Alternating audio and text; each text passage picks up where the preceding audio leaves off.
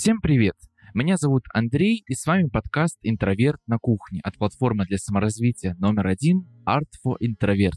Напоминаем, что формат нашего подкаста — это неформальный разговор с друзьями на кухне, где мы шутим и делимся личными историями. А сегодня, как вы уже, наверное, догадались из названия, мы будем говорить об аэрофобии и вообще о тревогах, связанных с перелетами. Поэтому, если вы хотите подробнее ознакомиться с нашим экспертным мнением по сегодняшней теме, то мы советуем вам наш курс Summary «Тревога, когда она помогает, а когда пора к специалисту», на котором мы научим вас осознанному отношению к тревоге и к самим себе. Вам не нужно будет больше тратить время на поиски достоверных источников. Мы все сделали за вас, так что вы можете расслабиться, наслаждаться нашими курсами, а всего за 300 рублей вы получаете доступ к сотням других курсов Самари на самые разные темы, от йоги до философии. Просто слушайте нас фоном в любое время, пока гуляете с питомцем или собираетесь на работу, а по специальному промокоду KITCHEN30 вы получите бесплатный доступ на целых 30 30 дней. Промокод действует для новых пользователей. Всю подробную информацию вы найдете в описании к этому подкасту. Предлагаю по чайку. А сейчас я рад приветствовать участников нашего сегодняшнего подкаста. Это клинический наш психолог Соня. Соня, привет. Привет, привет. Я очень рада тут присутствовать. И скажу честно, я не только тут как психолог, но еще и как аэрофоб. А, признаюсь сразу же. Поэтому сегодня будет очень интересная тема для меня. Она тоже интересная с точки зрения психологии. И, конечно же, э, лично для меня эта тема такая тревожная, скажем так. Да, я думаю, что мы все здесь аэрофобы, и не исключение наш философ Женя. Женя, привет. Всем привет! Я тоже очень рада быть здесь, и я тоже, да, аэрофоб с, со стажем, так сказать, поэтому супер актуальная тема и для меня. Ну, я думаю, что эта тема, она предполагает, что мы рассказываем наши личные истории. Я думаю, что у нас их огромное множество. Но прежде чем перейти к ним, я хочу спросить у Сони. Соня, что такое аэрофобия с психологической точки зрения? Ну, аэрофобия является видом фобического расстройства. То есть у нас есть группа тревожных расстройств. В этой группе тревожных расстройств есть фобическое расстройство. То есть расстройство, характеризующееся ярким страхом, приступом тревоги, возможно, даже паники от какого-то конкретного, может быть, предмета, объекта, явления и так далее. То есть вы все знаете про социальную фобию, про арахнофобию, фобию пауков, да, есть такая же аэрофобия, то есть фобия, как летать на самолетах. Довольно распространенная в наше время, несмотря на то, что нам уже, мне кажется, из каждого угла говорят, это самый безопасный вид транспорта, это так безопасно, это так здорово. И это действительно здорово и безопасно, и мы, может быть, даже головой это все прекрасно понимаем, но страх все равно сохраняется. Сейчас, тем более, лето, многие поедут в отпуска, и с этой фобией они столкнутся ну, напрямую, скажем так. Ведь не все места э, нам доступны с помощью поезда или машины, плюс это долго, например, да, до Владивостока на поезде ехать 8 суток, а лететь 8 часов, ну как бы сами сравните, когда отпуск 14 дней, 8 дней из них провести в поезде, а это 16 туда и обратно, получается, что Владивосток вы увидите только из окна самого вагона. А на машине это также долго, а вот самолет является для нас таким спасательным кругом в мире путешествий. Поэтому сама аэрофобия — это страх, то есть страх конкретно перелетов, самолетов как таковых, да, некоторые люди даже испытывают тревогу, просто видя самолет, например, на своем планшете, да, когда смотрит что-то, типа видео какое-нибудь, либо фильм, там появляется самолет и уже бросает так мурашки, и начинается тревога. Не обязательно даже сидеть в самолете, не обязательно планировать поездку, но этот страх будет присутствовать. Поэтому э, здесь мы говорим о том, что любая фобия — это такое очень обширное понятие. Туда входит не только само действие или само взаимодействие с предметом, но еще и страх, в принципе, будущего, либо возможного взаимодействия, которое даже, возможно, еще и не планировался. Ну вот, Соня, ты сказала про то, что мы боимся, когда видим самолеты даже в фильмах.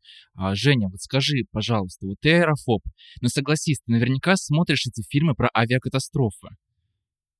Нет, Нет? я как раз-таки избегаю вот этого всего. Самое, самое жесткое, что я могу посмотреть, это видео короткие в интернете про то, как э, самолет садится во время ветреной погоды. И то я быстро выключаю. Да. Соня, а ты смотришь такие фильмы? Нет. Нет, Но- то есть я единственный здесь. Да, ты единственный Хорошо, я здесь. понял. Но на самом деле а, с аэрофобией я со своей очень хорошо борюсь. Это мне помогает, помогла в свое время психотерапия. Плюс еще такой вынужденный опыт множества перелетов на вот этих вот маленьких самолетиках, кукурузниками их еще называют, где там 10 мест, и вас трясет от начала до конца. И я первый раз помню, на таком летела, и я просто плакала весь полет. А там, ну, они обычно далеко-то не летают, это 40 минут, максимум час. И я вот весь этот час прорыдала, но сейчас я уже на той стадии, что я могу самостоятельно, то есть я обычно с мужем, либо с кем-то, мне надо, чтобы кто-то был со мной. Видимо, я не знаю, если кто-то будет со мной, то ничего точно не произойдет, да, в моей голове такая логика. Сейчас я уже могу самостоятельно все это сделать, то есть э, на этом самолете лететь, у меня нету, какие-то страхи просыпаются во время очень сильной турбулентности, но вообще для меня это довольно спокойно, причем я использую еще всякие техники, чтобы тревогу снизить, но об этом мы тоже поговорим чуть попозже сегодня. Ну что, бахнем чайку? Соня, вот у меня вопрос. А, Получается, разница между страхом и фобией это состоит в том, что страх обоснов... это обоснованное чувство, а фобия это какое-то иррациональная боязнь какой-то вещи, которую бояться действительно вообще не стоит. Правильно? Да, если очень упростить, то суть такая, действительно. У нас у страха есть всегда какая-то конкретная причина. И страх э, может быть тоже не очень рациональный. Например, мы боимся жуков, хотя объективно они нам ничего не сделают. Ну или тараканов. Они нас не съедят, ничего. Ну то есть, да, неприятно, но мы их боимся. Но у страха всегда есть причина абсолютно конкретная. А у фобия уже... Фобия — это уже такой иррациональный страх вместе с тревогой. Тревога у нас, в принципе, рациональностью не очень блещет, скажем так. А тревога, она обычно о чем-то... Когда мы преувеличиваем какую-то ситуацию, это какая-то... э, какие-то переживания о будущем, о прошлом. Э, Поэтому тревога, она иррациональна. Это такой эмоциональный компонент вообще страха, стресса, любого раздражителя, который на нас воздействует. Но у нас у фобии есть конкретные критерии. То есть мы не можем говорить о том, что у нас у всех есть фобия, да, если мы при этом летаем на самолетах. Мы хоть, я хоть и представилась как аэрофоб, но на самом деле это было бы очень некорректно, и никто бы из психиатров не поставил бы мне аэрофобию, потому что я спокойно летаю на самолетах. Да, у меня есть страх, Э, страх этот, возможно, я, я, я так себя оправдываю, он обоснован. Это уже э, решать психиатрам, насколько он обоснован. Но фобия — это стойкие убеждения, стойкие мысли о вот этом объекте. Это стойкий страх, стойкая тревога, которая длится у человека на протяжении более шести месяцев. То есть это страх присутствует с вами всегда. И очень часто он приводит к изоляции человека, потому что страх может быть эм, и в том, что упадет самолет и прямо на меня, даже если я в городе. Мы вспоминаем прекрасно все эти катастрофы, которые случались с падениями самолетов, и человек начинает гиперболизировать всю эту проблему, хотя это случается там крайне редко, и вообще с той же вероятностью ему условно кирпич на голову упадет, но эта проблема раздувается как будто бы. Более того, человек может изолироваться настолько, что я вот не выйду из дома, потому что мало ли что со мной произойдет. Или я не буду жить там в многоэтажном доме, потому что в него может врезаться самолет. То есть по-разному может это все трактоваться. И любого расстройства есть критерий. Расстройство всегда приводит к дезадаптации человека в обществе. То есть человек перестает успешно быть адаптирован в этом социуме. Опять-таки, а, если с социальной фобией это более понятно, потому что она более, ну, она завязана на нашем обществе, на нашем общении с другими людьми. И, например, при социальной фобии дезадаптация выглядит так, что человек перестает выходить из дома и общаться вообще с людьми, потому что у него есть этот страх осуждения, страх того, что как-то на него криво посмотрят, что-то не так подумают. При аэрофобии тоже может быть такое, то есть человек максимально изолирует себя от других. Я вообще самый крайний вариант, конечно же, сейчас скажу, но условно уехала жить в лес, чтобы быть максимально далеко от самолетов, где никто не, не пролетает над ним, чтобы вот ни в коем случае его самые плохие прогнозы, мысли не осуществились. То есть фобия это именно такое, это расстройство, у которого есть свои критерии. Когда мы говорим про просто страх, вот как есть у меня, то он не мешает мне жить. Из-за того, что у меня есть страх перед самолетами, перед перелетами, я не отменю свой отпуск, да, я все равно полечу или полечу к своим родителям в гости. То есть мы здесь должны четко разделять, где страх, где фобия. И, конечно же, не навешивать ярлыки о том, что у нас у всех фобия, только потому что у нас есть страхи. Страхов у нас много та, тот же страх насекомых, он у нас есть, ну, они не самые приятные, да, соседи, которые могут быть у нас в квартире, понятное дело, и мы их боимся, они нам неприятны. Но уезжать из квартиры или уезжать вообще там строить себе э, такую консервную банку, где никто вообще не пройдет, ничто не пролезет, мы не будем. Только один такой маленький вопрос. Ты сказала про насекомых, но э, страх насекомых, он же как-то эволюционно обоснован. Мы же не знаем, ядовитые там это насекомое или нет. То есть мы в нас заложено это, я, я не знаю, может, это не так, но ощущение такое, что да, змеи и насекомые — это не самые приятные э, вещи, и поэтому мы боимся. Но страх самолетов, ну, как бы, когда мы жили в пещерах, не было же еще самолетов, как вот это объяснить? Это очень интересный вопрос, и вообще много чего того, что нас окружает сейчас, не было, конечно же, когда мы жили в пещерах.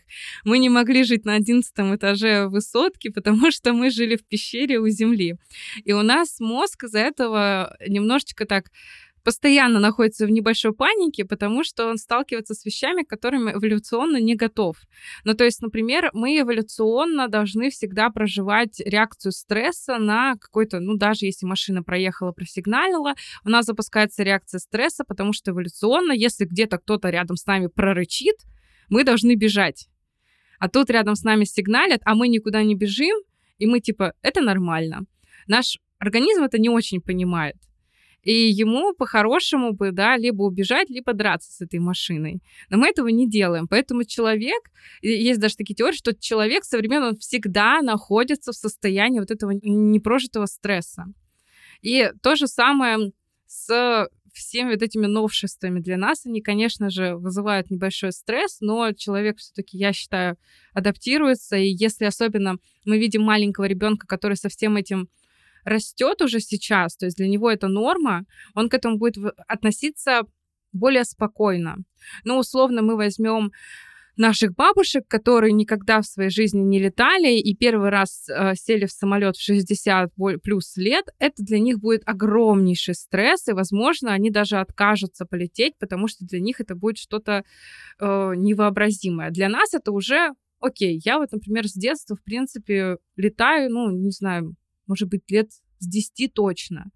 Поэтому для меня это уже более естественно, я к этому привыкла. То есть тут еще вопрос такой, э, время, когда мы родились. Вроде как эволюционный процесс, при этом мы все-таки живем в это время, к этому привычны, и поэтому, как говорят, человек, как и тараканы, привыкает ко всему. Предлагаю по чайку. Сонь, ну вот насколько я понимаю, у всех людей аэрофобия проявляется в разном возрасте. И не всегда бывает так, что человек начинает летать, и он сразу боится. Бывает, что он долгое время летает, и вдруг после какого-то перелета у него появляется этот страх. Ну вот расскажите, когда вот у вас появилась аэрофобия? Вот Женя, расскажи. Да, совершенно верно. Я летаю с очень маленького... Первый раз я полетела в 4 года, то есть очень молодого возраста. А, но аэрофобия у меня началась в 17, 16, 17 лет. И при этом моя жизнь так складывалась, что я очень много летала по нескольку раз в год, э, там, междугородние всякие перелеты. Я обожала летать, просто ждала этого дня, когда наконец-то я сяду, включу свои наушники и полечу. А, и это для меня было реально такое какое-то safe space, называется, да, пространство, где нет ни телефонов, ничего, я вот лечу, и я прям, прям кайфовала. Вот. А, а в 16 лет я полетела, по-моему, это был рейс Екатеринбург-Москва, если я не ошибаюсь. И, в общем, как-то самолет тряхануло, и с тех пор просто у меня все поменялось, что-то сломалось в голове. При этом мне кажется, что предпосылки у меня были и раньше, потому что первый мой полет я полетела с родителями отдыхать, и я очень радовалась, что меня взяли в отпуск с ними. И мама меня предупреждала, пожалуйста, только не кричи в самолете. Она такую фразу использовала, она сказала, ни единого пика. Э, и она сказала, а то мы тебя больше с собой не возьмем отдыхать. Я сидела в этом первый раз в самолете, я максимально пыталась себя сдержать, потому что я боялась, что я случайно пикну, и меня высадят э, с рейса. Но это как бы такой, ну, первый моментик. И второй моментик, один раз, как вот Соня сказала, на кукурузнике я чуть не разбилась.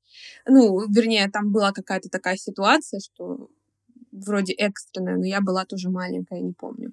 И я как бы все это забыла, а потом вот в 16 лет произошла какая-то активация, видимо, вот этого того, что там я раньше э, испытывала, и все, и с тех пор нач- началась жесть. Как бы сейчас я уже нормально летаю, но лет э, 10 для меня это был просто...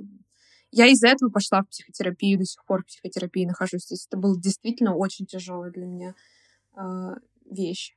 Жень, ну вот я тоже заметил, что аэрофобия проявляется, когда возникает какое-то триггерное событие. К примеру, вот я летаю с 6 лет, и мой первый перелет, он был приятным, он доставил мне удовольствие. А потом на следующий год я попал в грозу э, ночью на самолете, и с тех пор я очень боюсь летать. Поэтому вот, Соня, расскажи, как вообще появляется аэрофобия и с чем это связано? А, кстати, твой пример, Андрей, он очень показательный. А, многие люди боятся попасть в грозовое облако или боятся турбулентности, потому что мы не понимаем, как это работает до конца.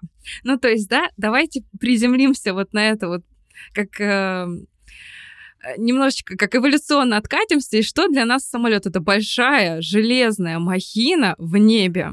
Как она туда взлетела, как она там летит и не падает, но вот мы примерно понимаем, но до конца не очень, потому что, ну, мы тут не физики, не а, авиаконструкторы, и, конечно же, в это мы особо не погружались. И одна из причин фобии это как раз-таки отсутствие информации. То есть мы начинаем бояться того, о чем мы не имеем достаточно знаний. Так возникают страхи, например, ГМО, мой любимый страх у большинства людей. Ну, то есть у меня мама считает искренне, я, мама, привет, но она считает, что если съесть какой-нибудь огурец, который выращен ГМО, то это гены, которые в наши гены встроятся и как-то заменят. Но, к сожалению, я еще не видела, или к счастью, конечно же, не видела человека-огурца, кроме Рика из Рика и Морти. А, поэтому, ну, как бы ГМО так не работает. Мы сейчас даже не будем в это погружаться. Но а, с авиастрахом та же самая история. Мы не, мы не знаем, как это работает, мы не знаем, насколько это опасно попасть в грозовое облако, и поэтому нам страшно. Мы чувствуем, что нас трясет, и кажется, что все, ну, трясет это ненормально. Это довольно логично для нас. Даже в машине, когда нас начинает трясти, нас начинает укачивать, то есть такая система того, что что-то идет не так. У нас, когда это все завязано на нашем вестибулярном аппарате. У нас же есть эта жидкость в ушах, ну, а, в ушных раковинах, в системе специальной. И если она меняет очень часто положение свое, то нашему мозгу идет сигнал о том, что что-то не так с человеком, его как-то трясет. И он дает сигнал, например, рвотный позыв, либо головную боль, что остановитесь, пожалуйста. Это очень э, интересно, что ты это говоришь, потому что э, я обожаю вот машины, обожаю в них ездить и пассажирам, и водителям. Это вообще для меня самый кайф, просто обожаю.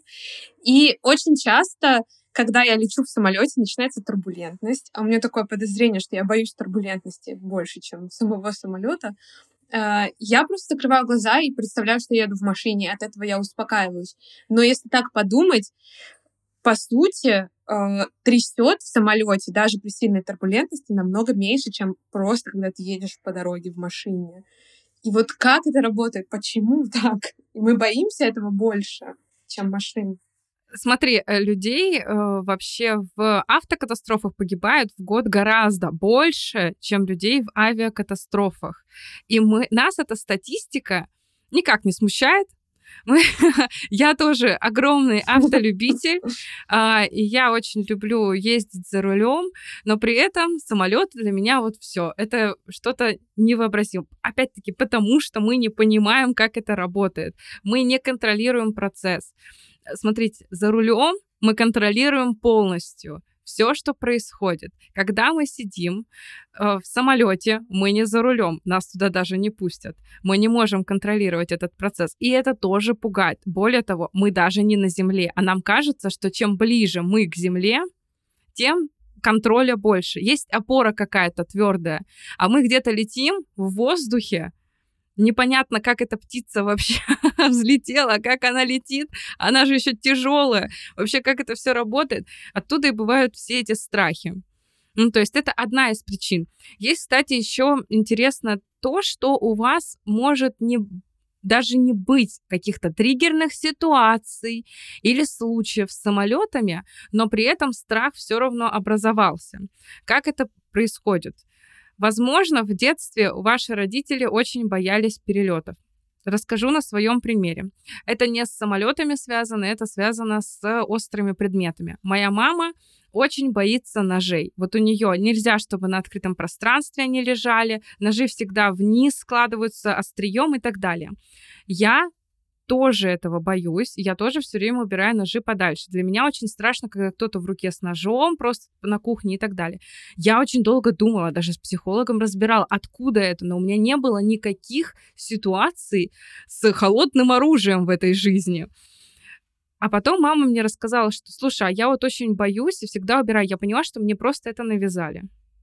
Мне просто навязали этот страх. Также и с аэрофобией может быть. Вам просто сказали, что надо быть осторожным, это опасно, или вы просто увидели у родителей, что родители очень переживают во время перелета, и вы тоже переняли эту тревогу, что да, это страшно, это опасно, надо переживать. То есть причин может быть очень много, но и самая явная причина это, конечно же, э, если человек столкнулся с каким-то происшествием, связанным с самолете, это может быть даже не какая-то авиакатастрофа, которой человек там был свидетелем, например, или услышал по телевизору, это тоже может травмировать. А, например, э, в самолете что-то произошло, ну, условно, какому-то человеку стало даже плохо, вы это увидели, у вас это закрепилось. Чаще всего это бывает все-таки в детстве, в таком когда психика еще не до конца а, окрепла, и вы еще не разделяете себя и других людей до конца. И вот вы увидели, что кому-то плохо, что-то случилось, у вас закрепилось. В самолете может быть плохо. Такой, это вот э, уходит э, в неосознаваемую нашу часть, то есть э, осознать это действительно тяжеловато бывает. Нет такого, что вы сели, тревожитесь. Да это просто в 4 года я увидел, как человеку стало плохо. Нет, к сожалению, mm-hmm. до этого еще надо дойти, раскопать это все и побороть. Ну что, бахнем чайку? Соня, ну вот скажи, а даже вот если я унаследовал страх перелетов от родителей, я же могу как-то от него избавиться самостоятельно? Конечно, э, не обязательно прибегать к родителям и говорить, мама, ты должна побороть свой страх, потом я смогу. Это так не работает. Каждый человек ответственен сам за себя, за свое поведение, за свои реакции и свои страхи можно. И я бы сказала, нужно пересиливать, э, лечить, справляться с ними. Это можно сделать на психотерапии. Ну, например, на психотерапию, если вы не хотите, то можно освоить эффективные методики и техники работы с тревогой, с этими состояниями паники, которые есть у нас, например, на курсе Summary, который называется «Тревога», где мы рассказываем вообще, что такое тревога, как она состоит с точки зрения физиологии, рассказываем, как она у нас работает в организме, и, конечно же, даем эффективные методы борьбы с этой тревогой, с этими состояниями, неприятными состояниями, которые вызывают дискомфорт, и в том числе с тревожными расстройствами, даже с фобическими расстройствами. Техники, поверьте, они те же самые, что используются на терапии. То есть Это стандартные техники, научно признанные, которые мы даем и которые можно освоить самостоятельно всего за 300 рублей в месяц. Это огромная экономия вашего времени, сил, денег. Ну и, конечно же, это такой первый шажочек в наполненную жизнь без страхов э, различных, в том числе страха авиаперелетов. И также, дорогие слушатели, я хотел напомнить вам, что по специальному промокоду Kitchen30 вы получите целых 30 дней бесплатного доступа к нашей платформе. Этот промокод действует для новых пользователей. Так что оформляйте подписку, слушайте наш курс Summary. Всю подробную информацию и ссылку вы найдете в описании к этому подкасту. Предлагаю по чайку. Я вспоминаю, как у меня с детства проявлялась аэрофобия, и я очень хорошо помню, что вот мы каждый год летом улетали куда-то с родителями, я каждый год просил своего папу надевать одну и ту же рубашку, чтобы наш самолет, не дай бог, не упал. То есть у меня сложилось впечатление, что если папа полетит в этой рубашке, то с нами все будет в порядке, мы выживем. И Помимо всего этого, конечно, мне кажется, это сопровождается множеством других ритуалов.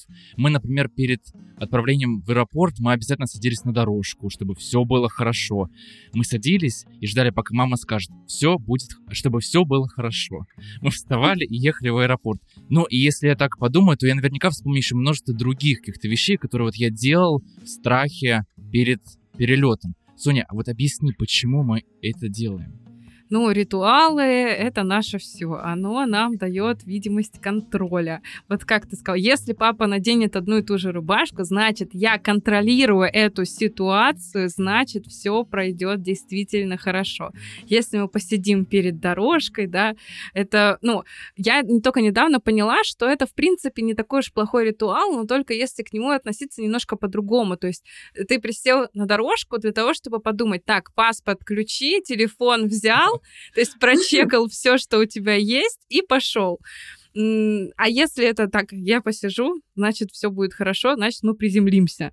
Ну, то тут э, такое стремление управлять, стремление контролировать этот процесс, который это не мешает. Опять-таки, мы можем говорить о том, что есть ритуалы разные, есть ритуалы уже как часть обсессивно-компульсивного расстройства, когда у человека навязчиво, вот если я этого не сделаю, то точно что-то случится, или, например, я забыл посидеть на дорожку, все, я, значит, в самолет не зайду, потому что я не сделаю этот ритуал, по-любому что-то произойдет. То есть мы можем увидеть такие очень сильные вот эти обсессии, компульсии, то есть навязчивые мысли, навязчивые действия, которые мешают нам, опять-таки, адаптироваться в этом обществе и жить в этом обществе. Но если это просто как э, такой ритуал, который помогает вам снизить тревогу, в этом нету ничего плохого. То есть это конечно, интересно исследовать, интересно это отмечать и э, понимать, что, ну, ну наверное, не сработает, и можно выбрать какие-то более другие, ну, другие, более здоровые паттерны, которые помогут, например, техники дыхания использовать в случае стрессовой ситуации, а не просто сидеть или заставлять людей одевать одну и ту же рубашку. Но в любом случае это механизм успокоения. Нам надо что-то контролировать. Когда мы что-то контролируем, значит, все пойдет хорошо. Хотя управлять самолетом мы не умеем. Ну да, вот это на самом деле моя мечта, мечта аэрофоба. Я бы, я понимаю, что я бы спокойно летел на самолете, если бы я сидел в кабине пилота. Чтобы я просто имел с ним Я бы неспокойно летела в самолете, если бы Андрей сидел в кабине пилота. А, нет, ну естественно. Это, конечно. Я просто помню, как я один раз летел на самолете над Петербургом, и это был маленький самолет, не пассажирский. Когда вот ты видишь пилота, то ты испытываешь страх, но он гораздо ниже. Я вот хотел спросить у вас, Соня, Женя, вот расскажите, поделитесь, как аэрофобы. У вас были какие-то ритуалы или особенности, что вот вы должны были сделать перед тем, как отправиться в аэропорт? Или уже непосредственно в самолете? Ну, у меня как бы... Э, потому что течение моей фобии, оно не было каким-то таким вялым. Оно было очень... Был какой-то пик, когда э, сейчас у меня есть... Я не сказала бы, что это ритуал, но это такая такая причуда аэрофоба, я бы это так назвала. Я беру рейсы всегда очень заранее и всегда ранним утром. Вот это для меня важно. То есть вечерний или дневной рейс, если это, то я буду бояться прям капец как. Но а, утром почему? Потому что погода, как всегда, обычно утром лучше, чем вечером. И всегда я с утра еще, там, в три ночи я встала, поехала в аэропорт, я еще в таком состоянии, ну, не проснувшемся, и это не дает моему мозгу накрутить себя уже вот этим плюс к этому дневному стрессу добавлять перелет. Поэтому я с утра прилетаю, сплю в этом самолете, досыпаю и просто открываю глаза, и я уже там. Вот. Но на самом деле как таковых ритуалов у меня никогда не было. Э, в целом, вот то, что ты, Андрей, говоришь про увидеть пилота и посмотреть в кабину пилота, э, у меня это намного, наоборот, вызывало пик страха, потому что я смотрю на всех людей, у меня в голове начинаются мысли, мы все умрем, вот эти люди, я начинаю думать, кто они, а, откуда они, и как, ну, типа, будет ужасно, если мы все умрем. Вот. Меня даже с рейса снимали, были, были и такие случаи. Были случаи, что я вообще э, до крови, короче, себе кожу раздирала. Ну, это вот самые ужасные такие ситуации. Но потом я пошла на психотерапию, и, как Соня сказала, мне это очень сильно помогло, и сейчас я справляюсь только тем, что я летаю с утра. И мне окей. Жень, спасибо, что поделилась. Это действительно какое как проявление уже фобии, когда такие яркие прямо у человека реакции на этот объект страха. У меня такого вот прямо яркого не было. У меня сейчас нету никаких ритуалов. А, то есть единственный у меня ритуал это я ненавижу летать ночью, но это уже такое прямо э, личное просто вот это вот состояние, когда ты не выспался, тебе плохо. Ты еще сидишь какой-то буквой зю на этом кресле. И это какой-то кошмар, поэтому я стараюсь летать днем либо вечером, наоборот, ну просто из личного комфорта. Но э, я до сих пор, ну, это довольно редко, но я помню, что у меня вот в пике моего страха было то, что я все перемещения, все самолеты, где летели мои близкие, я смотрела на этом сайте. Флайт радар, да. Да, да, да, да, да. Да, да, да, и у меня было. Как будто бы вот если я сижу и через телефон смотрю, как они летят, все точно будет да, хорошо. У меня то, то, то, была такая фаза флайт радара. Это прямо подпитыватель фобий любых этот сайт. Это просто что-то невозможно. Особенно, когда ты там зазевал, у тебя сбился радар, и потом ты не можешь найти свой самолет, которым ты наблюдал. И ты сидишь этой тревоге. Да я отпустила эту ситуацию на секунду, и вот, все потерялось. Есть даже много сейчас э, всяких смешных видео и мемов про то, как там человек сидит в самолете и задается вопросом, типа, как вы можете все спать? Я что, одна только переживаю, сижу тут с силой мысли, держу наш самолет в небе. Да. Это тоже, через эти стадии все я тоже проходила, но сейчас, эм, опять-таки, благодаря техникам, которые я усвоила, и которые вы тоже можете усвоить на нашем курсе так-то, я спокойно могу эту тревогу снизить и поддерживать свое нормальное состояние на протяжении всего перелета. А летаю я тоже сейчас много, и это 12-часовые рейсы бывают, то есть это когда ты не выходишь из этого состояния долго, я представляю, как тяжело человеку с фобией летать на такие дальние расстояния, поэтому, конечно, знать некоторые техники, которые помогут, это прямо, я считаю, жизненно необходимо, особенно перед отпусками, когда все куда-нибудь-то полетят. Ну что, бахнем чайку? Да, у меня вот такой вопрос к вам, как к аэрофобам. Какая ваша самая нелюбимая часть полета? Потому что вот я, например, ненавижу взлетать, потому что я понимаю, впереди долгий перелет, страдания только начинаются. Я обычно включаю себе... Я помню, что я уже в более осознанном взрослом возрасте, я всегда включал себе одну и ту же песню под названием Wings of Love, Крылья любви. И мне казалось, что вот я на этих крыльях любви как-то долечу до пункта назначения. А вот, например, посадку я люблю, потому что я понимаю, что все, сейчас мы уже да, прилетим. Да. Я уже даже почти с наслаждением смотрю в иллюминатор на то, как мы приземляемся к домам, к э, морю и так далее. И несмотря на то, что я испытываю этот момент страх, у меня потные ладони и так далее, все равно вот есть это предвкушение освобождения. Вот расскажите, какая ваша самая нелюбимая часть полета? У меня абсолютно как у Андрея, прямо один в один. Все, что ты сказал. У меня только был плейлист, э, где были композиции Людовика и Науди, меня очень успокоил, короче, вся вот эта фигня. Э, и, и да, один и тот же плейлист э, всегда, когда ты уже, даже если на посадке начинается турбулентность, ты уже не боишься, потому что ты понимаешь, что это скоро закончится одним или другим способом, но это скоро закончится. Вот. Так что да, да, тоже взлет, ужас, посадка, класс. У меня э, вообще, я просто ненавижу ожидать, поэтому меня больше всего раздражает сам полет. Ну, то есть, когда мы взлетаем или когда мы приземляемся, есть какой-то вот мы что-то делаем. Вот это mm. мое субъективное ощущение. А когда мы просто летим, меня это начинает раздражать в какой-то момент, потому что ничего не происходит. Я хочу уже куда-то выйти, хочу уже что-то делать. Меня просто опять-таки, иногда э, мне кажется, что я лучше на машине поеду, чтобы там какое-то развлечение, я могу встать, выйти, там еще что-то сделать. Но понимаю, что нет, не лучше я, ну, условно, до Москвы буду ехать 8 часов на машине, а лететь час. Ну, конечно же, я выберу самолет. Но меня раздражает этот момент ожидания, когда просто ты сидишь неудобно.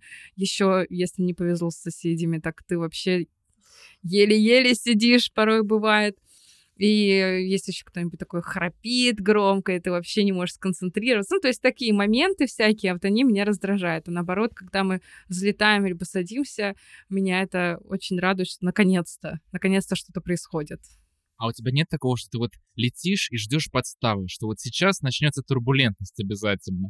Mm-hmm. Еще меня пугает, что вот ты говоришь про этот период, когда вот вы уже взлетели, еще не приземлились, вы летите. Я же понимаю, что а, чаще всего в этот момент самолетом управляет автопилот. Никто не управляет самолетом, надо срочно идти в кабину и управлять. Да, управлять можно из кресла силой мысли. Вот я это делаю, я практикую.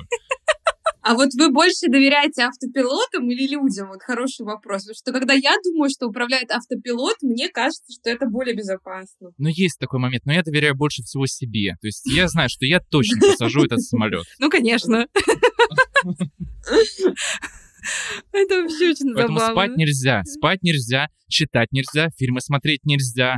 И вообще, то есть, вот реально... Отвлекаться нельзя. Если я отвлекусь самолетом, что-то случится. Надо контролировать этот процесс максимально. Нет, я, ну, да, автопилотом, и взлет тоже очень часто автопилотом управляется. Ну, да. Ну, то есть такие процессы, я, насколько знаю, посадка — это самый сложный процесс является, который уже автопилоту, ну, частично только доверять можно. Но не знаю, доверяю ли я этим людям. Я, у меня такое отношение, знаете, про доверие к людям вообще в целом тема затронулась. Я такой человек, который я изначально доверяю всем людям, я не ставлю их под сомнение, да, есть два типа, которые не доверяют которые доверяют. Я вот доверяю, поэтому если что-то пойдет не так, конечно же, мое доверие пошатнется, но пока такого не случалось, слава богу. Предлагаю по чайку. А, на самом деле у меня был довольно интересный такой защитный механизм, я его так назову, что как я боролась со страхом самолетов а, в подростковом, наверное, вот в детстве.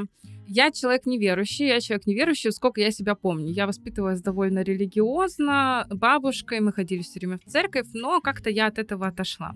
Но при этом у меня сохранился такой механизм, что у меня бабушка, когда умерла, я воспринимала, что она мой ангел-хранитель. Вот я не верила ни во что, я верила только в то, что у меня бабушка ангел-хранитель. И вот во время перелетов, когда я нервничала, я так мысленно разговаривала с бабушкой и просила ее помочь мне вот справиться с этим и так далее. То есть такой механизм. Ну, сейчас он отошел назад. Понятное дело, я уже повзрослела, проработала эти страхи и э, справляюсь более такими конструктивными механизмами, да, как из психотерапии, но это действительно помогало, как такое, что понимание того, что у меня есть какая-то поддержка мысленная близкого мне человека, что я могу попросить о помощи, якобы он мне поможет. Ну, то есть вот такие тоже бывают необычные механизмы, которые возникают у людей как способ справляться со стрессом. Да, вот у Андрея это папу заставлять одеваться, а у меня это, да, вот такая вера вот в этого ангела-хранителя. Хотя вот такой, да, парадокс. Я неверующая, но этот ангел-хранитель у меня якобы был. То есть мы понимаем, что фобии иррациональны. Они ломают всю нашу рациональную структуру, и заставляет нас порой верить в то, что даже логике не поддается на первый взгляд. Ну да, говорят же, что в, во время турбулентности атеистов нет в самолете. Да, да, да, да, кстати. Да, еще я обожаю, когда все очень радуются тому, что самолет приземлился и аплодируют. Это Ну, я помню, что в какой-то момент, ну вот все, всегда все аплодировали в самолетах. Всегда. Мне кажется, сейчас тоже есть такое.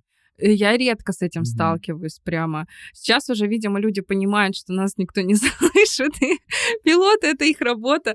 Но я помню такой аргумент, что э, почему не аплодируем другим людям за то, что они просто сделали свою работу? Мы же, по сути, аплодировали просто за то, что пилоты сделали свою работу. Я тоже хочу, может быть, аплодисменты после каждой сессии. Да-да-да. Ну, то есть, это, конечно же, все шутки, но это такие забавные. Тоже людям становится от этого легче. Это какой-то... Ну, мы можем так любые механизмы разбирать. То есть мы похлопали, мы как будто бы эту энергию, это напряжение выпустили через эти ладони, через это действие. То есть если так разбирать, то каждый шаг человека можно объяснить с точки зрения психологии, зачем, почему и как ему это помогает справиться с его тревожностью. То есть все это очень интересно. Я, конечно, это так э, рубрика э, кухонный культуролог, я не понимаю, так это или нет, не представляю, но у меня такое ощущение, что вот это хлопание — это тоже какой-то общественный ритуал, типа, что мы не гневим Бога, мы похлопаем, потому что спасибо, что мы не умерли, да, но это не всегда может сочетаться именно с конкретным каким-то страхом. Все люди, которые хлопают, э, скорее всего, 90% из них никакие не аэрофобы, даже близко. Ну, то есть это какой-то такой как сказать, что ли, общественный ритуал больше, мне кажется. Ну, очень возможно. Но я больше имела даже не про аэрофобию, а в принципе тревога. Но когда мы приземляемся, нас трясет и немножечко страшно. И вот это вот момент столкновения практически с землей громкий, это все равно немножко тревогу вызывает, потому что в норме... О, я вообще готова в этот момент не то что хлопать, а там, я не знаю, этому пилоту просто танцевать ему спасибо большое, что мы не сдохли. Но... Да, ну я просто... Мне хочется верить, что большинство людей в самолет садятся как в автобус, как бы.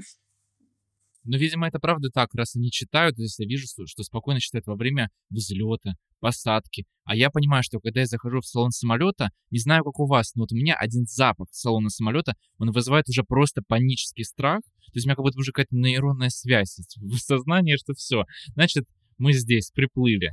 И я очень часто смотрю там на стюардесс, на то, там, не знаю, радостные они, напряженные или нет, мы там... Да, да, да. Мне кажется, это у всех тоже бывает, да.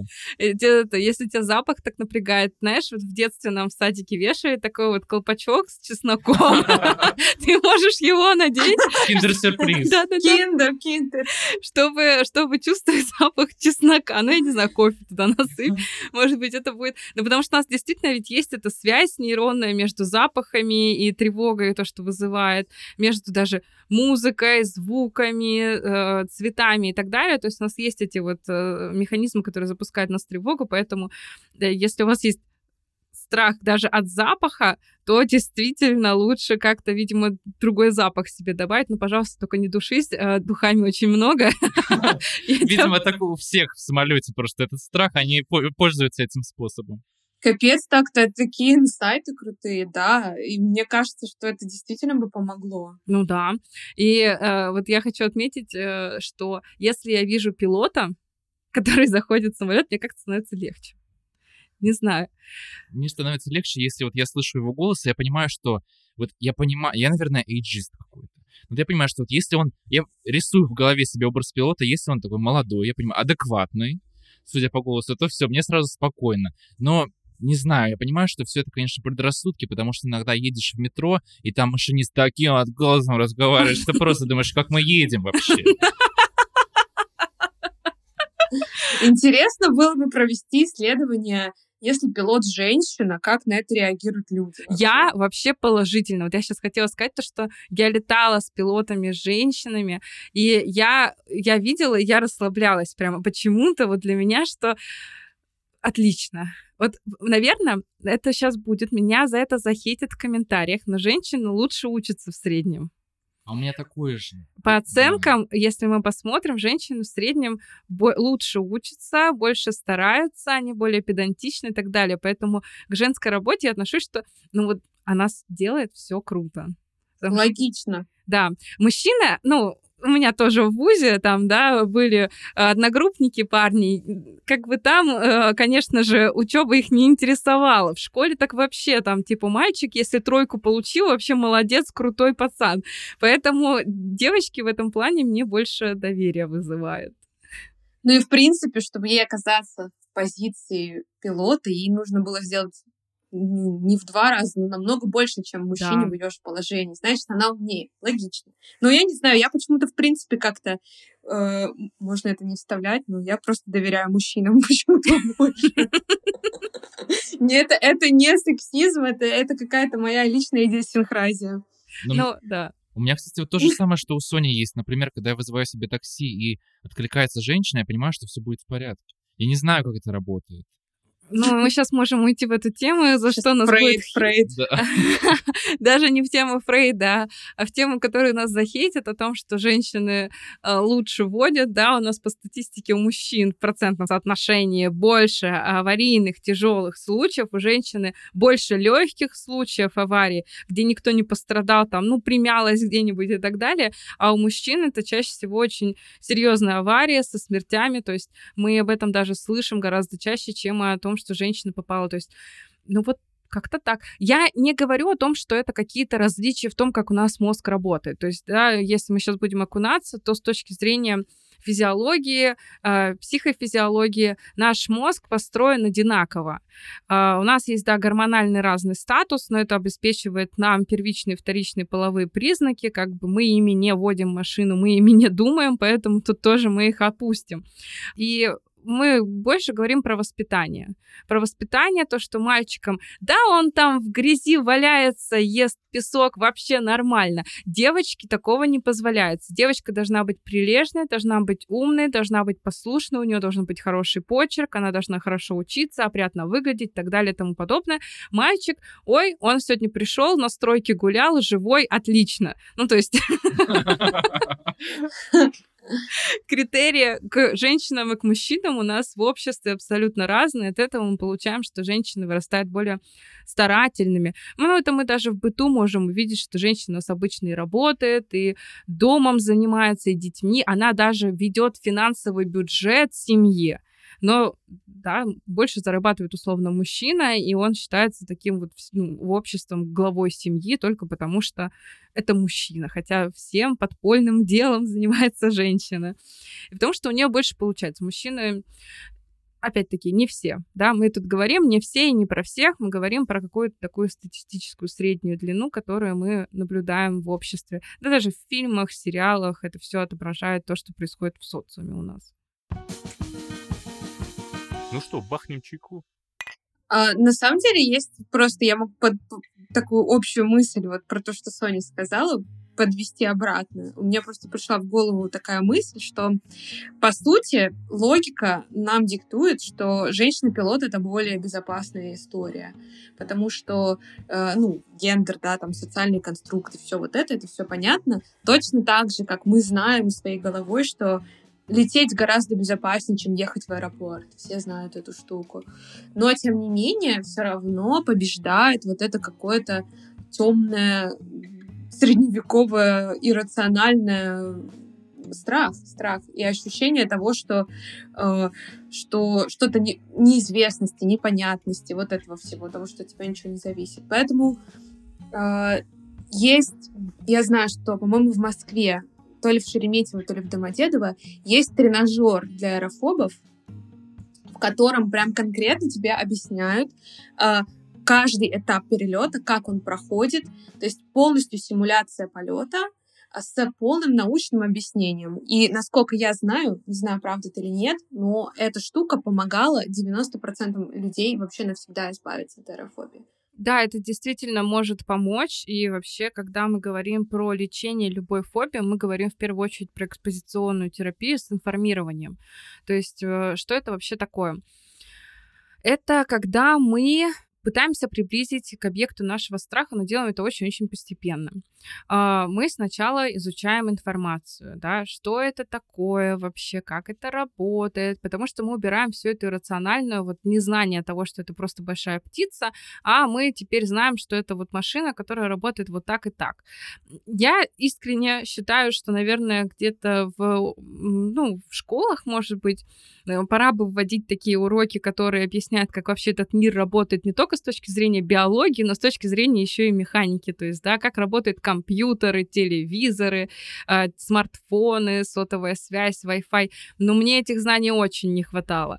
Когда я росла, ну, пришлось самой все это познавать, но я думаю, просто в школе это было бы, ну, массе людей, все бы, бы знали, как это все работает, и не было бы вот этих страхов, например, что от телефона какая-то радиация исходит, которая там э, наш мозг убивает. Я просто помню, извините, я немного отойду от темы, просто помню, в какой-то момент у всех были наклейки на телефонах какие-то специальные, они как будто бы со штрих-кодами были, которые якобы забирали всю радиацию плохую на себя. У нас в Перми это было очень популярно переходе нужно купить этот резиновый чехол, и все будет окей. Да-да-да. Поэтому... Я такое не знала. Прикол. Поэтому, ну, то есть это тоже, да, иррациональный страх, э, который существует на незнании того, как это все работает. И э, там микроволновки, это микроволно... микроволновое излучение и так далее. То есть страхов много, техники много, мне кажется, пора уже какие-то общие курсы для всех делать, а, элементарно в школе объяснять детям, как это все работает, и в том числе и самолеты, потому что это помогает действительно справиться с этим страхом, потому что страх строится на иррациональном, на непонимании того, что сейчас с вами происходит. И э, сама терапия тоже сначала выстраивается так психолог не обязан знать, сразу скажу, не обязан знать о том, как летают самолеты, но он может помочь человеку разобраться с этим. То есть тут работа же это и психолога в том числе, и задание там он дает клиенту, например, а, посмотреть какие-то книги, да, прочитать. Если пока страх вот даже картинок, то просто без картинок а, найти какую-то информацию о том, как это механически работает. Эта вся информация, она есть в любом случае в открытом доступе. Психолог может как-то помочь, поспособствовать этому клиенту, а, обсудить с ним потом эту информацию вместе и так далее. То есть это самый первый этап, информирование элементарное. Потом уже мы начинаем постепенно приближаться к этим самым самолетам. Сначала это картинки, которые не летают, которые, может быть, даже мультяшные, которые не особо похожи на сам самолет. Потом уже все больше и больше. То есть, может быть, какие-то такие фигурки самолетов, да, мы их подержим в руке, потрогаем, посмотрим, где там закрылки, где еще что-то. Может быть, даже соберем какой-нибудь самолет из Лего. Ну, то есть, да, мы это все начинаем постепенно увеличивать. И э, постепенно доходим уже до просмотров просто кино. Я не говорю про кино авиакатастрофы, это может откат сразу же назад. Просто посмотрим на кино, как летит самолет. На Ютубе есть множество, просто множество обзоров полетов, где вы можете посмотреть от начала до конца, как проходит полет, где дают еду, во сколько и какую еду и так далее. Вы можете вот так вот прожить, да, весь двухчасовой перелет. Мы постепенно так доходим, да, маленькими шажочками. Иногда случаются откаты, значит, мы немножечко тоже откатываемся. Это процесс довольно длительный. И так постепенно мы доходим до самого самолета, и не обязательно сразу же лететь, то есть мы хотя бы в аэропорт, постоим в аэропорту, посмотрим, как взлетают эти самолеты. И так постепенно шажочком за шажочком к перелетам, к самим. И, конечно же, всегда это сопровождается какой-то релаксацией после сеанса, потому что встреча с этой тревогой, встреча с объектом страха, она очень напряженная она очень изнуряет человека. И нам важно, чтобы человек не ушел от нас после вот этого встре... после этой встречи со своими страхами напряженным, вымотанным в тревоге и о, потом весь день в этом варился. Нам надо, чтобы он ушел от нас расслабленным. Поэтому мы конечно же, подключаем там различные, это могут быть даже медитативные техники. Я не говорю про вот эти, где мы различные позы занимаем, э, типа позы лотоса и слушаем аффирмации. Нет, это может быть просто посидеть под какую-то приятную музыку. Э, или действительно человек, психолог, специалист может какие-то почитать медитации, направленные на именно расслабление организма, но больше про то, что там закрыть глаза, прочувствовать свое дыхание, да, то есть вот просто вернуться в свое тело. Это могут быть какие-то техники, там, в том числе дыхания, заземления, когда мы свое тело прощупываем, ощущаем его, да. То есть мы возвращаем контроль в свое тело, мы говорим о том, что все хорошо, сейчас с нами все в порядке, рядом с нами этого страха нет, нашей жизни ничего не угрожает. То есть мы должны вернуть человека в стабильность здесь и сейчас. Поэтому процесс этот сложный, но опять-таки с этим можно и самостоятельно справиться. То есть мы всегда говорим о том, что любые техники, задача психолога — это научить техникам, чтобы потом человек их в жизни сам мог применять. Потому что, ну, в чем смысл, если ты потом не можешь сам с этим справиться? Наша задача это обучить. И, конечно же, если, например, вы, дорогие наши слушатели, не готовы сейчас пойти к психологу, то мы записали как раз для вас курс наш курс Summary, который так и называется «Тревога», где мы рассказываем все эти техники, все эти методы, как с этим справляться, как помочь себе, когда у вас тревога, когда у вас фобия. Вы узнаете все, какие бывают тревожные расстройства, как вообще их условно диагностируют, как их лечат, и научитесь сами справляться со своими тревожными переживаниями, со своими страхами, а, с помощью наших эффективных методов. Поэтому ссылочка будет обязательно у нас в описании. Всего 300 рублей в месяц, но вы получаете доступ к такой, я считаю, что ценнейшей информации. Я также еще раз хотел сказать нашим дорогим слушателям о том, что специально для вас действует промокод Kitchen30, благодаря которому вы получаете бесплатный доступ к сотням наших курсов Summary на целых 30 дней. Всю подробную информацию вы найдете в описании к этому подкасту предлагаю по чайку. Дорогие друзья, большое вам спасибо за такой прекрасный, интересный разговор. Спасибо Соне за то, что нам рассказала подробно о том, как вообще работает аэрофобия, что с этим делать. Спасибо Женя за личные истории. И, дорогие друзья, дорогие слушатели, если у вас есть аэрофобия, если вы боитесь перелетов, то знайте, что это не приговор. С этим можно работать. Можно слушать наш курс для того, чтобы просто получить какие-то техники, которыми вы можете пользоваться прямо сейчас, прямо на ближайших перелетах. Сейчас у нас наступает лето, я думаю, большая вероятность того, что вы куда-то полетите, и если вы испытываете этот страх, то мы можем вам помочь, мы, вы можете нам доверять. Еще раз большое вам спасибо, спасибо, Соня, Спасибо огромное. Было очень интересно поговорить. Тема действительно для многих актуальная, особенно в, предге- в преддверии отпусков. Поэтому я надеюсь, что мы для вас прояснили немножечко ситуацию и даже, может, чем-нибудь помогли. И еще раз спасибо, Жене. Спасибо большое. Да, я тоже очень рада. Такое послесловие. На самом деле оказалось, что избавиться от аэрофобии гораздо легче, чем мне казалось в ее самый пик. Поэтому, да, как сказал Андрей, это не приговор, дерзайте и... Это действительно это ваше... так. Если вы зададитесь целью, то у вас обязательно все получится. И как бы страшно это не выглядело сейчас, это все можно вылечить, все можно побороть. Да, то есть сейчас вот мы все три аэрофоба собрались, но так или иначе у нас уже это все вошло совсем в другую стадию. То есть мы можем летать, мы можем... Это, этот страх никак не ограничивает нашу жизнь. Мне кажется, что это прекрасно. Дорогие слушатели, а если у вас есть аэрофобия или какие-то другие переживания, связанные с перелетами, которыми вы хотите поделиться, вы можете это сделать в комментариях. Мы есть во всех соцсетях, даже на ютубе, так что подписывайтесь на нас и ставьте лайки. Большое вам спасибо и до скорых встреч. Пока-пока. Пока.